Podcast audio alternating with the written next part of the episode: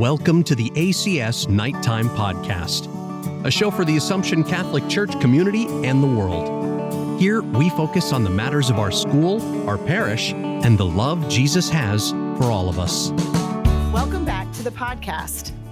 Today, we're here with Antony Candelora, a current eighth grade student, the class of 2022, and he is going to share some questions that he has with us. It's a great question, Antony. Just ask it.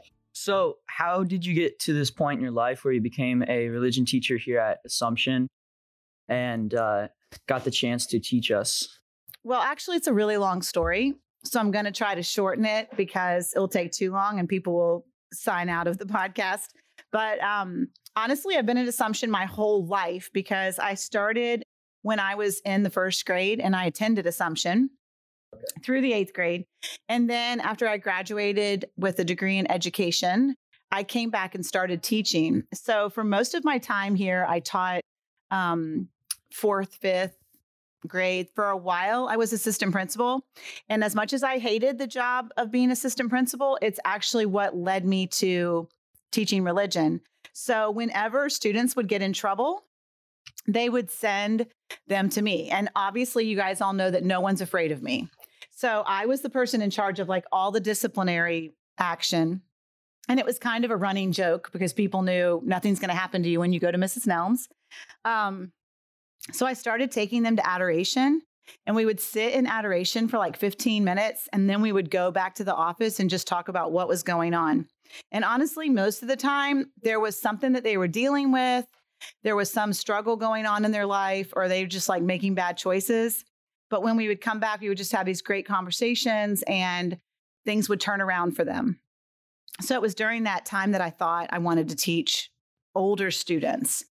Um, and I still feel very called to teach even like high school because I love the um, maturity of eighth grade and just kind of would love to see what that would look like in high school.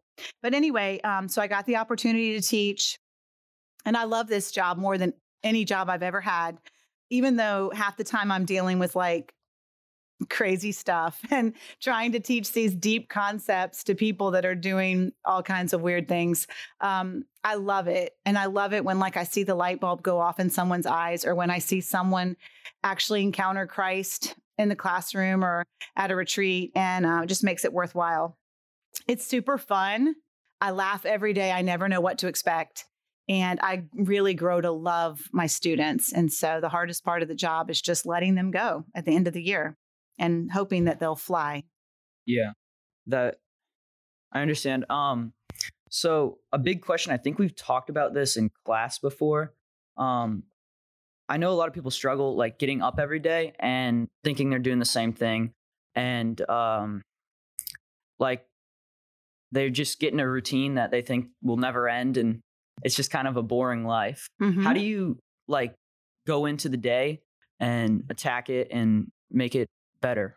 I love it. That what that did just come up in class. Um, and I might have talked with Mary Catherine about that. I'm not sure, but the idea of just like being in Groundhog Day, where sometimes we just begin to feel like life is monotonous. And I think we talked about how you can just kind of get robotic or numb. That topic came up. Um, I think the difference for me is knowing that I have a purpose. Like, if I believe without a doubt that heaven is real and that God exists and that the goal is to get there, then I have a purpose every day to get up and try to show that to people. Um, I think when I when I don't feel like I have a purpose, that's when life would turn into Groundhog Day. Life was like that for me when we were quarantined.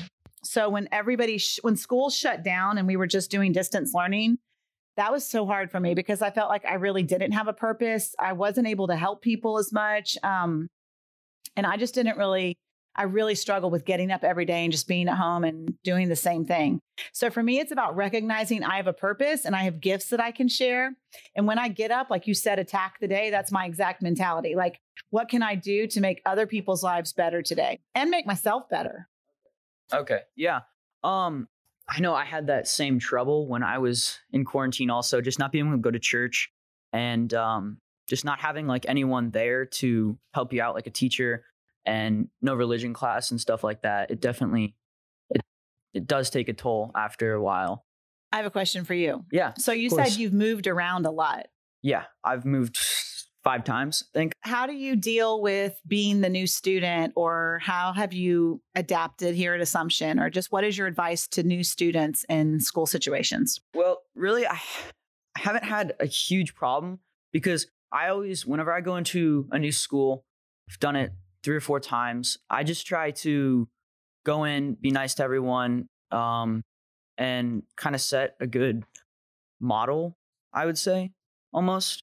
And it always works great. So, like, if you're worried about or nervous about going to a new school and like starting a new a new life somewhere, you just kind of have to you got to go there and you have to like almost reset and then you'll find you'll i guess you got to be really nice to people to try to get them to be your friends because it, it does take a lot i remember uh, back in clearwater where i used to live it was tough it took about three or four months before i started actually trying to find people that will talk to me because no one just everyone was already in their friend groups and stuff like that it just it goes really quickly Do you think that's been like one of your biggest challenges is figuring out how to just keep being you in these different places? Hundred percent. Um, it was, it was, yeah. That's definitely been one of the biggest challenges in my life. Has your faith helped you through those situations? It has. Um, I remember it was, it was for about three months. I always, I always said a little prayer to myself before I walked into school, and I was like, just help me to be myself and become a better person, and uh, that people will accept that. I love it. Do you have any other questions for me? Um, right now, I think I'm good. I, Okay. I like it. Yeah.